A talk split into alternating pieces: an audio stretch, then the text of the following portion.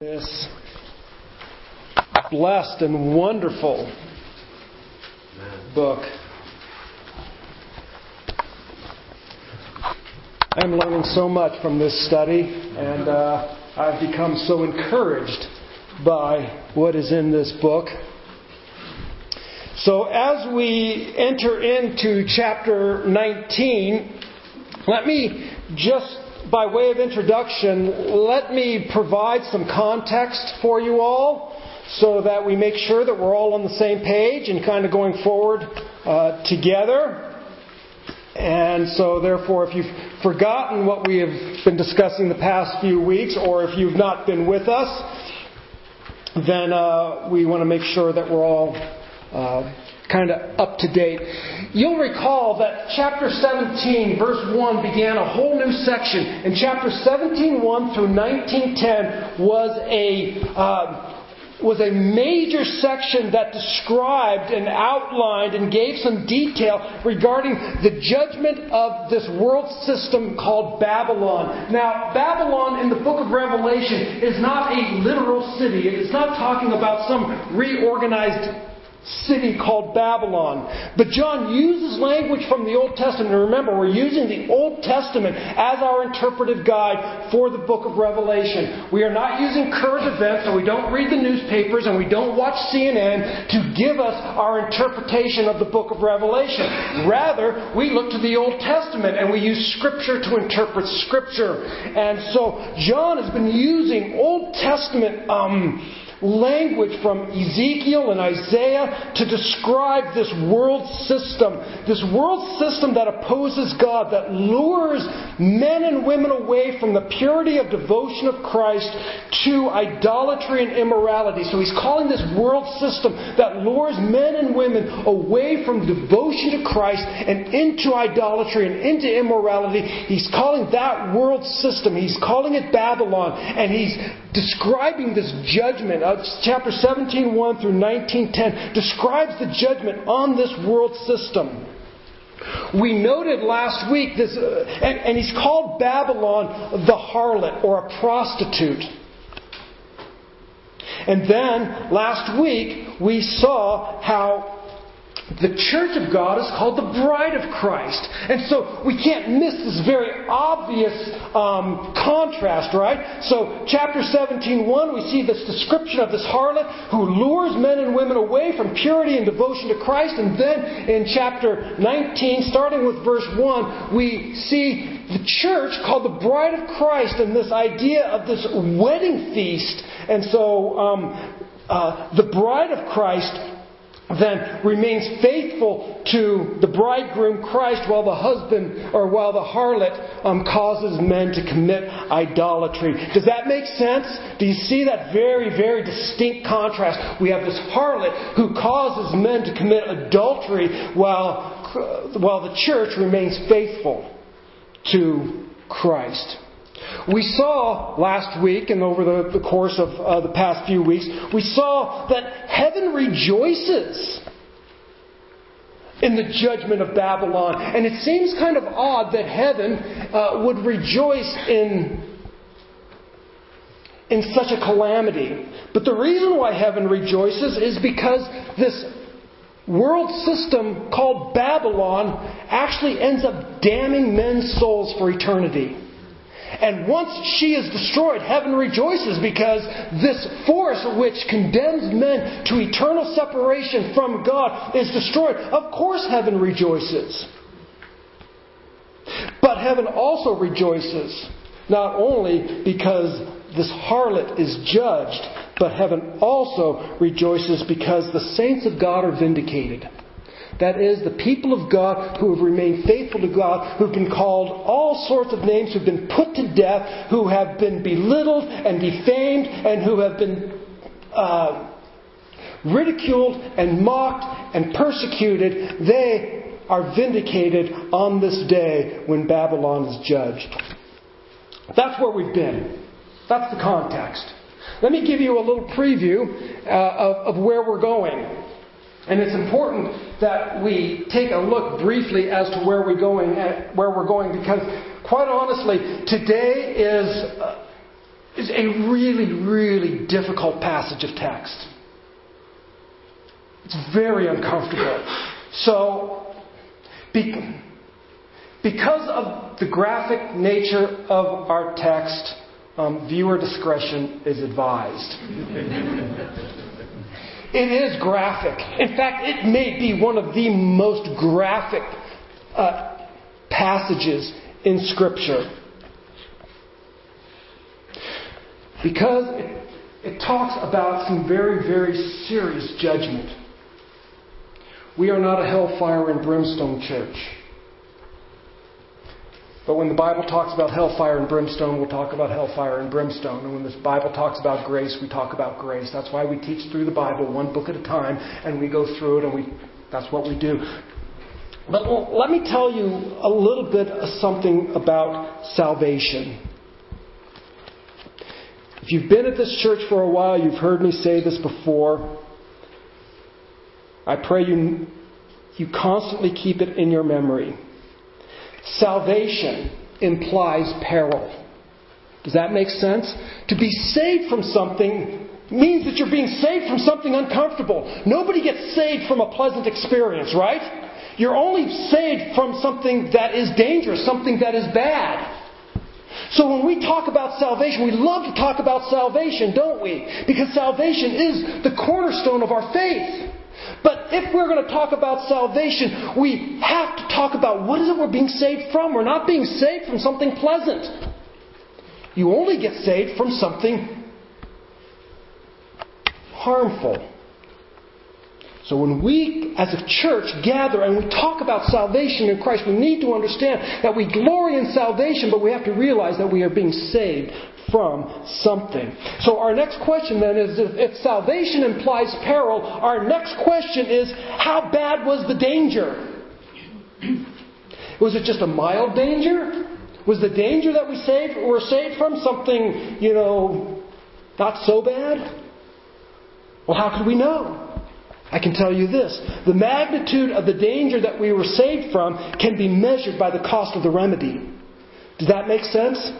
The, the magnitude of the danger that we were saved from can be measured by the value or the cost of the remedy. And what was the remedy? The remedy was that God became flesh and dwelt among us, sent his only begotten Son, who, set, who knelt in the Garden of Gethsemane and said, Father, if there be any other way, let this crucifixion, this cup, let it pass from me. But not my will, but thine be done. So God of glory stepped down out of the heavenly realm, like we sang in that last song, entered into our sphere, dwelt among us, became dependent upon mankind, died a gruesome death on a cross at the hands of those whom he created.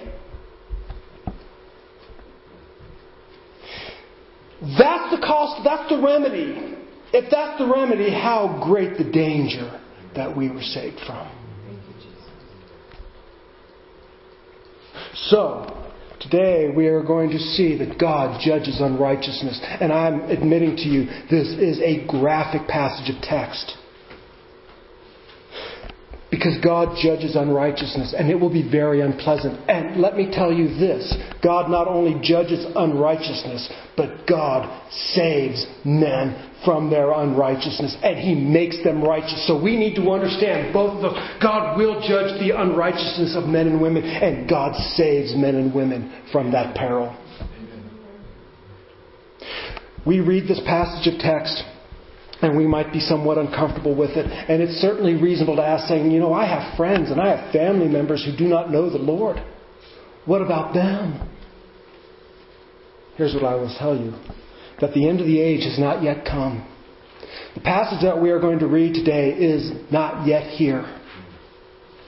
And this is why we need to be men and women of prayer. We need to be a church of prayer, pleading on behalf of God that people come to the knowledge of salvation. Prayer continues to be effective. How many of you have prayed for a long time to see a loved one come to know the Lord and then they do?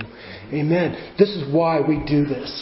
You know, they say that the definition of insanity is doing the same thing over and over again, expecting a different result. I reject that because every day we get down on our knees and pray for the same person over and over again, expecting a different result because we have a God who will change the hearts of men. Amen. This is why we, we emphasize missions. This is why we emphasize evangelism, because the end of the age has not come. And we've read Revelation chapter 19, verses 11 through 21, and it is a perilous chapter, and we will continue to go.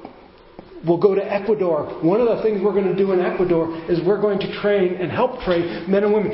Revival, immense revival is taking place in, in, in Ecuador. Tens of thousands of people are coming to know the Lord on a regular basis. They are no longer being simply a mission receiving uh, country. They are a missionary sending country. And we are going to go there and help prepare missionaries to go out into all the world and spread the gospel. How do we reach the ends of the earth? How do we declare the gospel to the ends of the earth? There are a lot of ways we can do it. One of the ways we can do it is we can go and train men and women who are going to go into all of the world and preach the gospel. And so, the preview, that's just by preview. Let me tell you the importance or the need of, the, of this passage of text. Those who face, the people who John is writing to, have faced both persecution and temptation to compromise. And they are facing these threats. John writes, I believe, John writes this chapter to reveal truth to us and also to inform us that those who face persecution and compromise can do so without fear. That is, folks, for many, many years, the church in America has received somewhat of favored status. We have been favorable in our culture, but that is waning. We are becoming less and less favorable. You can now lose your job for being a Christian. Right? Literally, you can lose your job because you are a Christian. I'm not saying because you're being a jerk Christian. I'm saying because you are a Christian. And we can face a very uncertain future because we know that, number one, we can face the scorn, uh, whatever measure of scorn that comes our way, because we know in the end we win. And we know that the scorn that we face, and John's readers knew that the scorn they faced was mild in comparison to the victory. This is why Paul said, you know, for this momentary light affliction is producing for us an eternal weight of glory. This momentary, Paul was beaten many times. He was shipwrecked. He was left for dead. He calls this momentary light affliction. You know, somebody calls us a bigot and we think, oh my goodness, the whole world is collapsing. Paul says, ah, momentary, light, no big deal. Why? Because he understood the victory.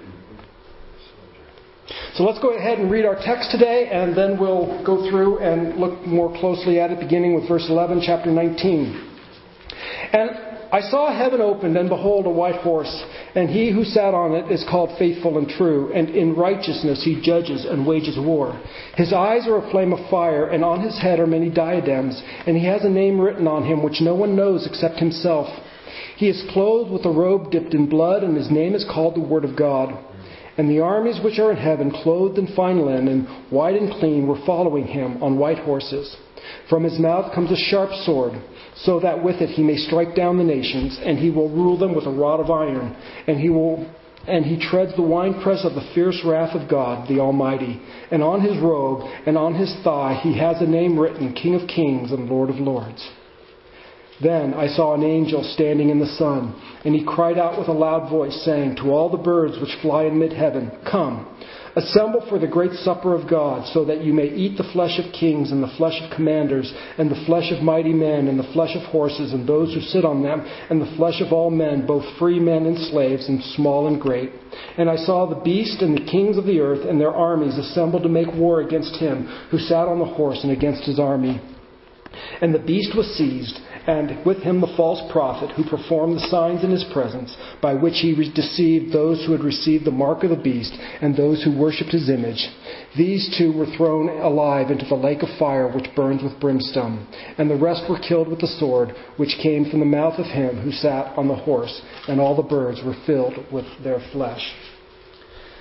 Well, that's a pleasant. Well, this is a whole new, this begins a whole new literary unit.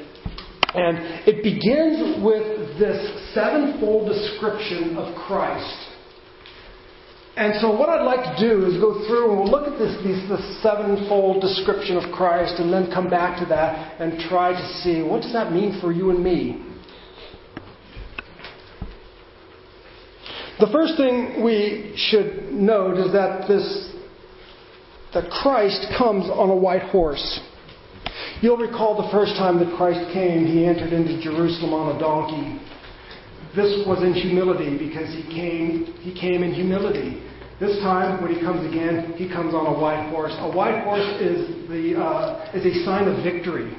You see, when a, a, a, Roman general would gain a victory, then he would come into town with the conquering armies, and he would come into town with all of his uh,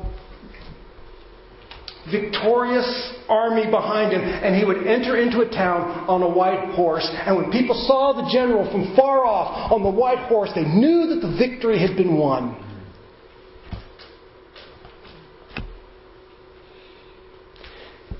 Now, here's the interesting thing about this passage. See, when a, a Roman general would enter into a town on a white horse, it was after the battle after the battle had been won. But you'll notice here the battle hasn't been fought. Jesus comes before the battle on a white horse. You get it? This battle, the victory is utterly and completely certain. Jesus is so audacious as to say that I win. I know I'm going to win. I know I'm going to win so certainly that I'll just ride a white horse at the beginning of the battle. Why wait till the end? I want you to understand that those of you who are in Christ Jesus, in the end, even if put to death for your faith, you win. Amen. Because you are with the one who's already won. So he comes on a white horse, and I just love the timing of it. I think that's just great. He is also called faithful and true. Now, this is covenantal language. This is very Old Testament language. It declares that he is worthy. It declares that his justice is not um, influenced by sinful emotion or passions. It tells us that his judgments are final. See, at this point, every other leader has failed. Adam and Eve were put in the garden, and they were to be fruitful and multiply and they were to go out of the garden, spread the borders of the garden so that the glory of God would cover the earth. They failed. And the garden was closed. Moses came along as a deliverer, a messianic figure, and he did a really good job for a while, and then he struck the rock twice. Not even, and he was not even allowed to enter into the promised land. He failed. Along comes Joshua, another messianic figure. Didn't quite complete the job, he failed. Along comes David, and you know about David, right? David failed. And then the Word became flesh and dwelt among us, and we beheld his glory, glories of the only begotten of the Father full of grace and truth, Jesus Christ the righteous, and he fulfilled every commandment of of our Father. He did everything righteous and true. You see, everybody's going to let you down. Every leader is going to fail you. We're getting ready for election season. We should vote for the people who best can represent us. But make no mistake, they will fail you.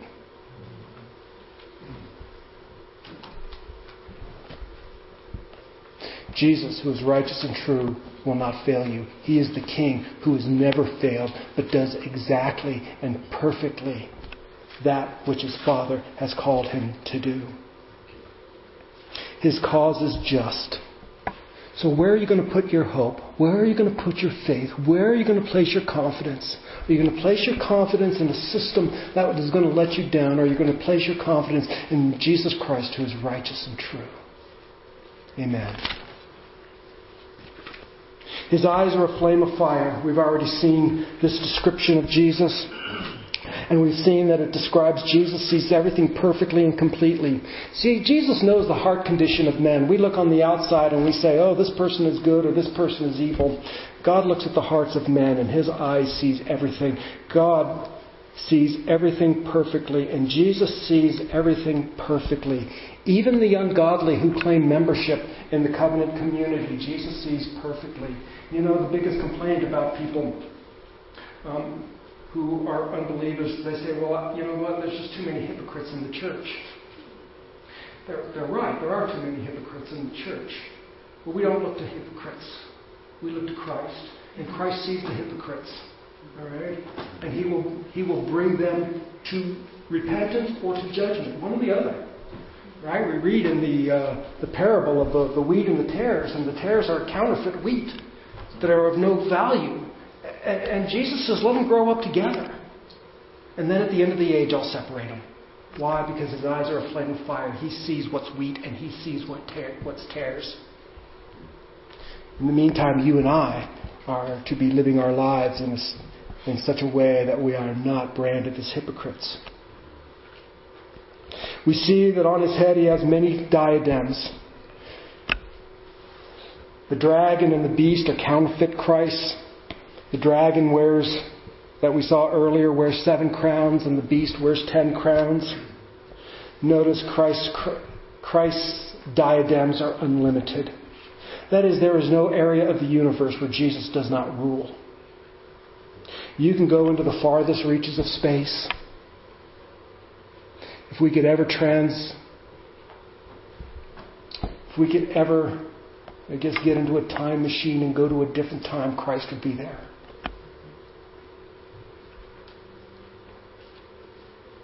we need to ask Jesus, how does Jesus rule in your life? Does he live where you does he rule in where you live and where you work and where you play? Are your thoughts and your deeds and your actions guided by the one who is Lord of Lords?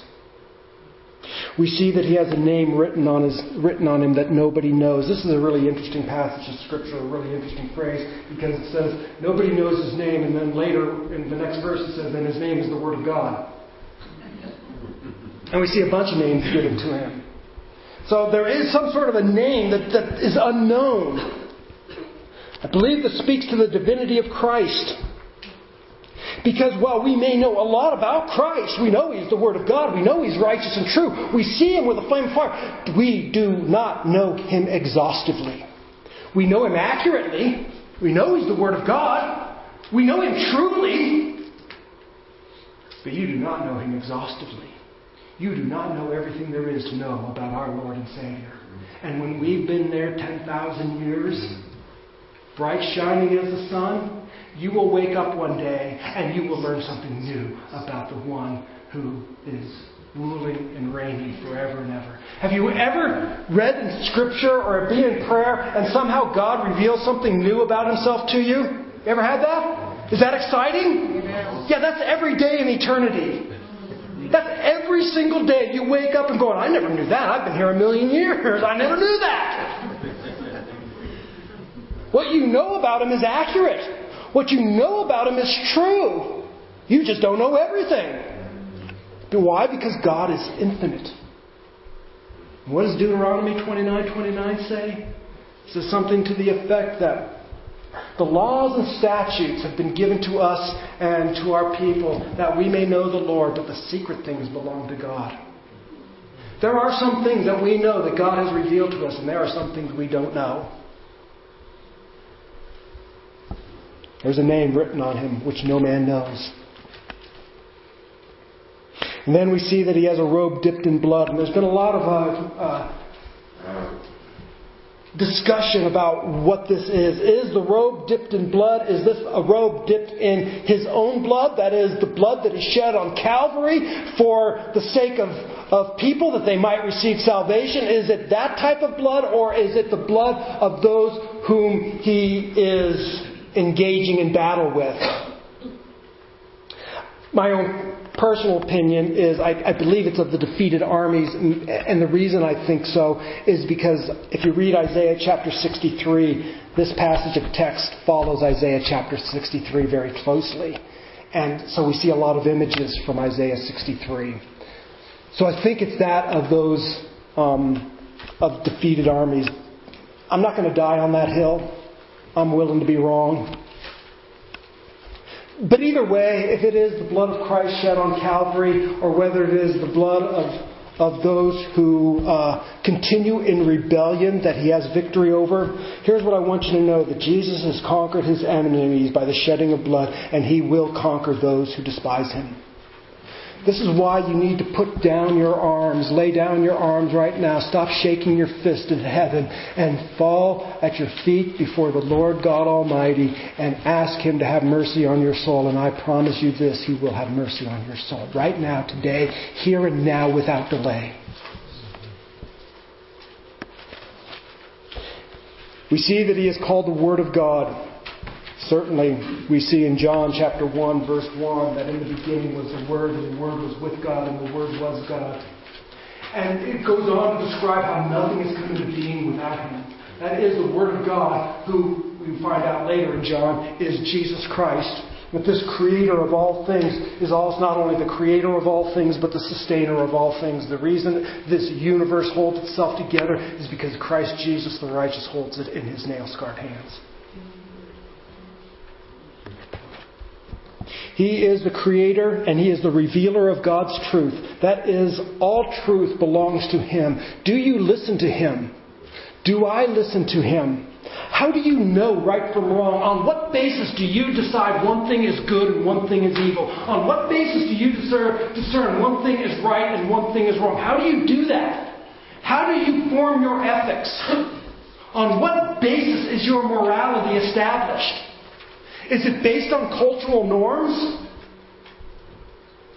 I hate to tell you this, but cultural norms change overnight. What is good today is tomorrow is evil. And what's evil today is to celebrate it tomorrow. We live in a shifting world, but Jesus is the Word of God. And His Word is true all times, forever and ever and ever, and it will never change.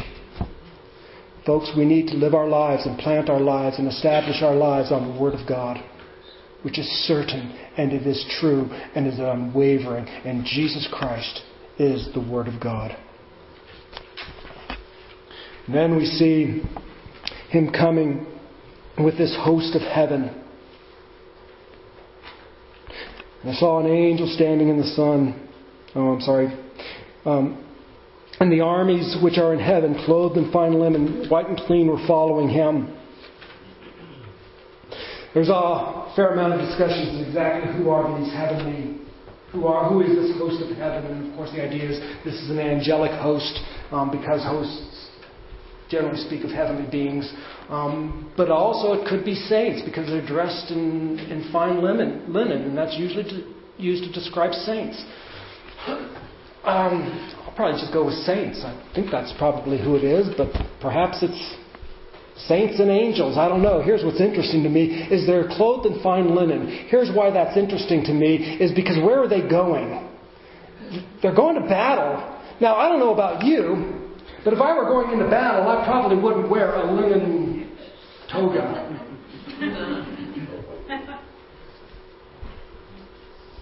I mean, I'm wearing armor. But it's very interesting that this group wears linen because what we're going to find is they really don't have to engage in battle. See, this is an unfair fight. Right? It's one against a multitude. And just to clarify, it's not the multitude that has the advantage. All right? It's unfair because the one who is the one, yeah, it's totally unfair. That's why those who are with him don't need to be wearing a whole lot of armor. He'll take care of it. And out of his mouth comes a, a sharp sword. Now, you need to understand the, the symbolic and metaphorical nature of the book of Revelation. Literally, there is not a sword coming out of the mouth of Jesus. All right? It speaks of his word. When we see things coming out of the mouth of, pers- of persons, especially in highly symbolic uh, books like Revelation, speaks of authority. Just like when we saw the beast and the false prophet had frogs coming out of their mouth, these aren't frogs coming out of their mouths. All right? Just like we read in Jeremiah, God says, I'm going to put my word in your mouth, and it will be as fire to them, and it will consume them as stubble. All right? My word coming out of your mouth is like fire. Fire didn't really come out of their mouths. My word burned them up. Jesus has his word, his sharp sword, which is the word of God, and by that he rules and reigns and judges.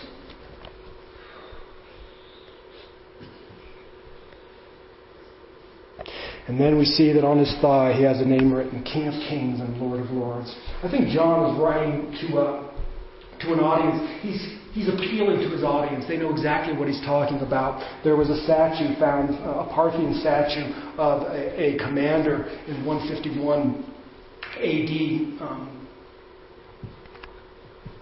50 years after this book was written. And on this statue, he was uh, the, the general was on a horse, and on his thigh was written, King of Kings and Lord of Lords. John is just writing in, in using a contemporary thing to uh, engage his audience. See, the Parthian general is not King of Kings and Lord of Lords. Caesar is not King of Kings and Lord of Lords.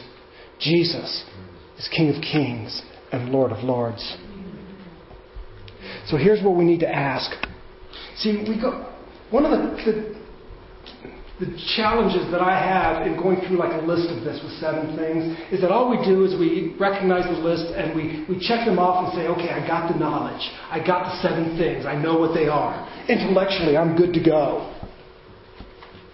I don't think these things are written so that we will just have an intellectual understanding of this image of seven attributes of Jesus at his second coming. But we do need to ask ourselves is this the Jesus you worship? Is the Jesus you worship the one who has rule and reign over everything? Unlimited crowns. Is he the one who is the creator and sustainer of all things? Is he the one who rules with his word? Is he truly the king of all things? Is he the victor over all? Is that the Jesus? Or have we brought him down to our level? Is Jesus just simply our self help guru who will help us live our best life now? Which, by the way, if this is your best, this is not your best life. Amen. All right? Your best, this is a life. I hope it is a good life. I hope it is joyful and prosperous. It is not your best life.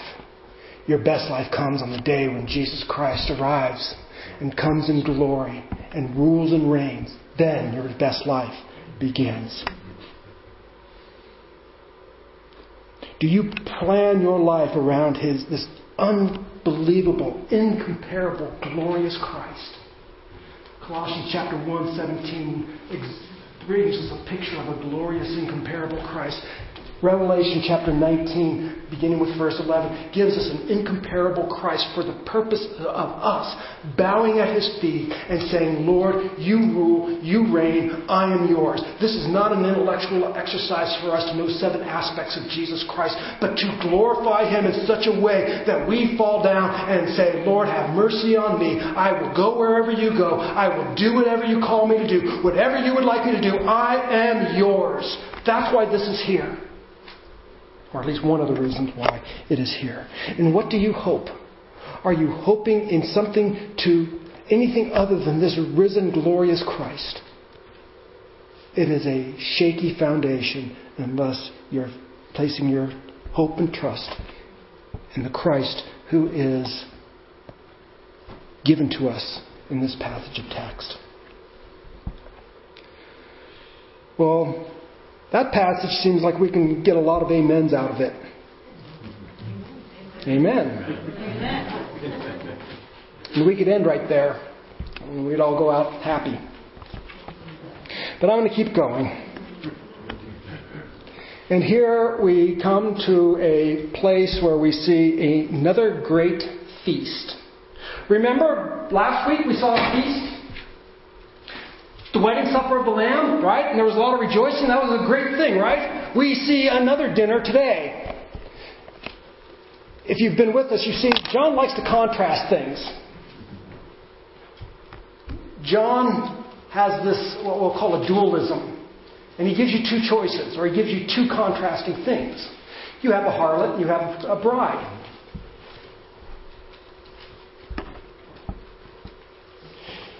You have a wedding feast, and you have a feast that is the dinner of the great supper of God's wrath. Here's the difference you are either the dinner guest or you are the dinner.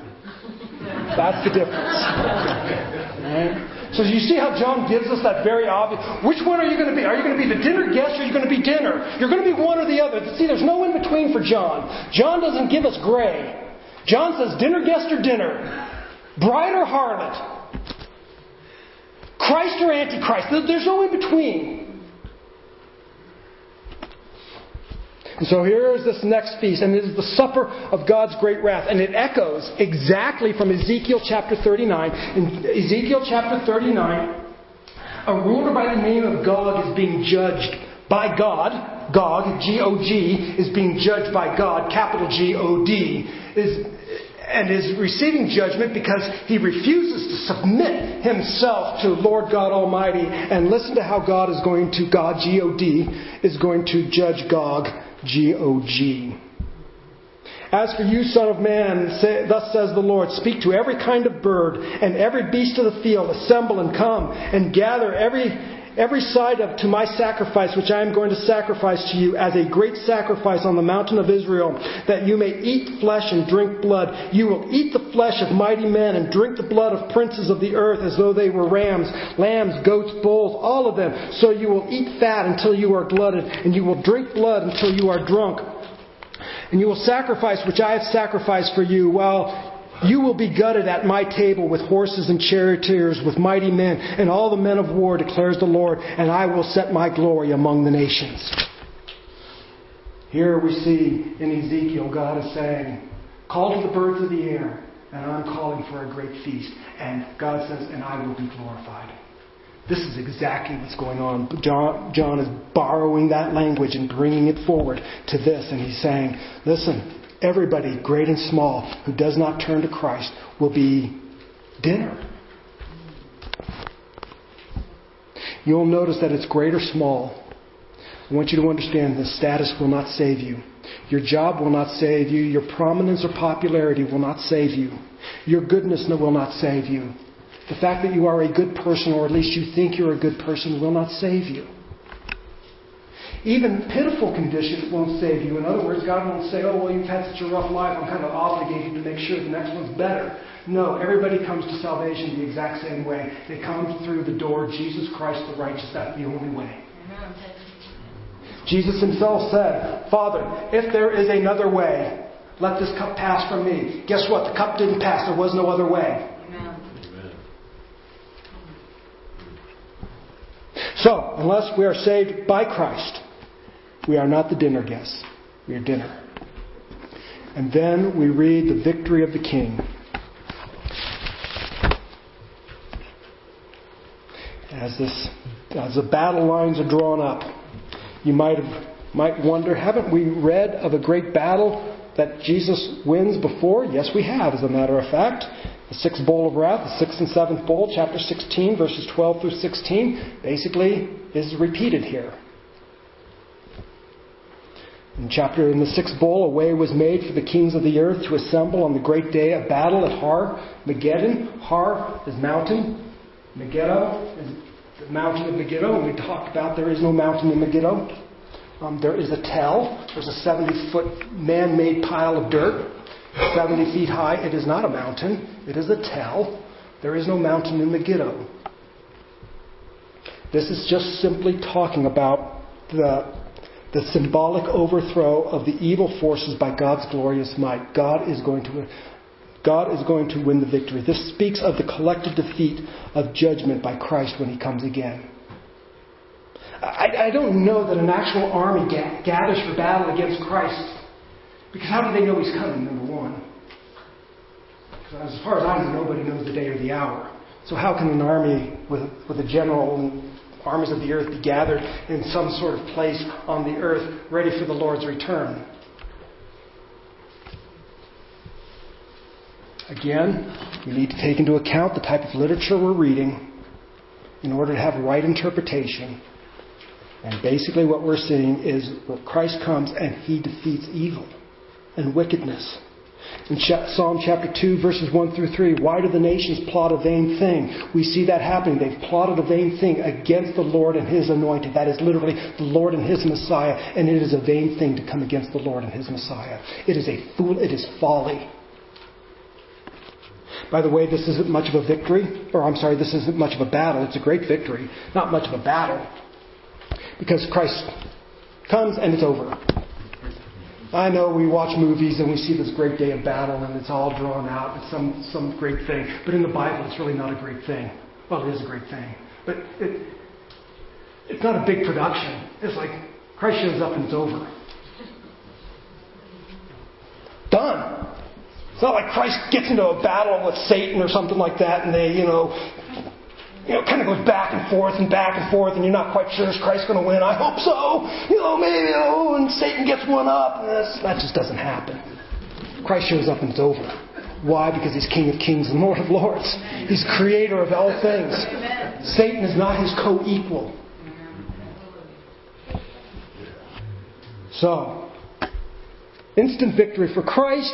The beast and the false prophet are cast into eternal doom. We've talked about this false trinity. So two out of three are defeated. In the next chapter, we'll see um, the dragon defeated. Basically, well, in the end, we are going to see the dragon, the beast, the false prophet, and the harlot all judged for her sins. In other words, all evil will be purged because a new heaven and a new earth is on its way, and there will be no evil. There will be no dragon. There will be no false prophet. There will be no beast, and there will be no harlot. It will be a world, it will be a place where Christ rules supreme. First, he's going to get rid of all of that.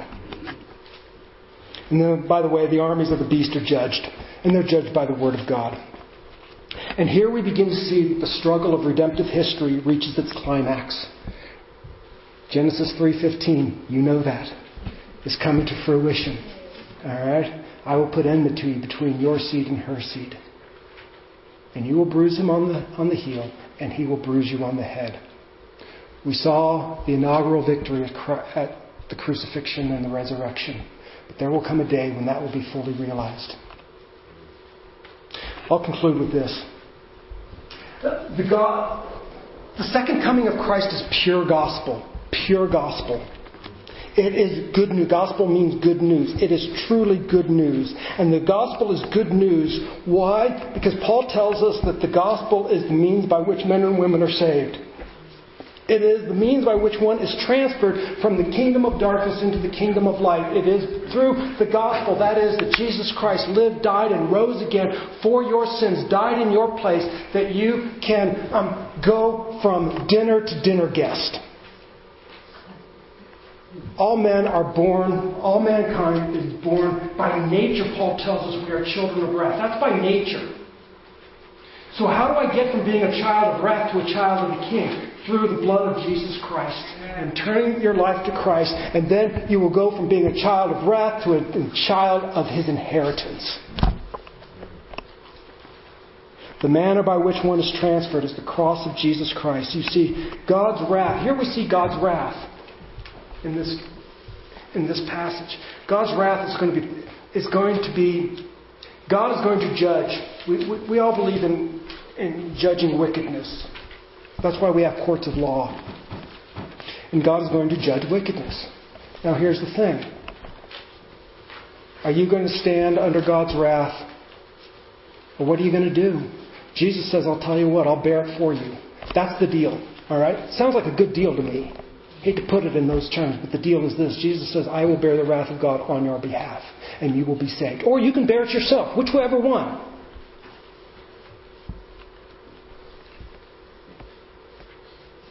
We should know that this is grace alone. The way we come to Christ is through grace. That is an unmerited, undeserved gift.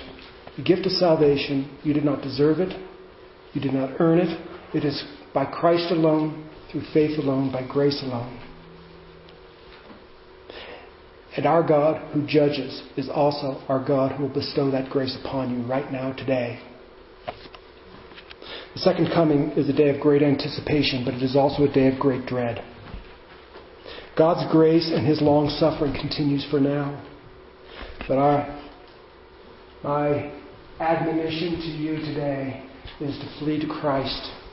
Flee to Christ to be your Savior. For you don't know which day He will come to be your judge. Today is the day of salvation, and now is the acceptable time. The Savior is willing and waiting, saying, I will save you from your sins. But today is the day. I don't know when He will come as judge of the world, but He will come. So, I guess our question today is this Are you the dinner guest or are you dinner? Flee to Christ, and the invitation will be given to you to be a dinner guest at His banqueting table. I would advise that's the way to go. Let's stand and let's pray.